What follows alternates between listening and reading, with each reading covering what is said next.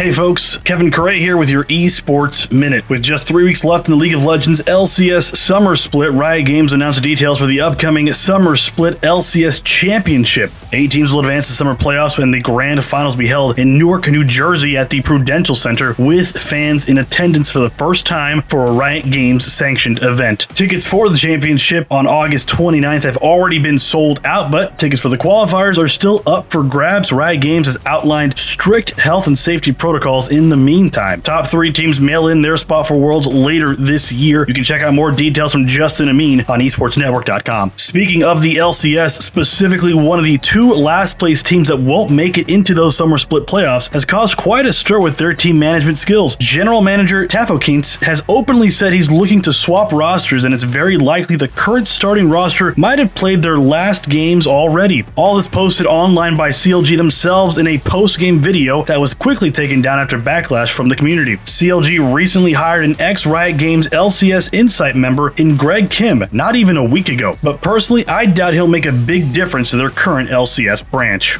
Lastly, in some sad news, former COD Mobile pro gamer Henry has reportedly died as announced by his esports team Xset. Henry was critical in Xset's COD Mobile team as they barely missed out on the World Championship Finals in 2020. No word as to what the cause of his passing was. I'm Kevin Correa, that's my time, and that has been your Esports Minute. Follow us on Twitter at Esports Network and at Correa24, and be sure to visit esportsnetwork.com for more stories written by our great staff. We'll up to you again tomorrow on Wednesday.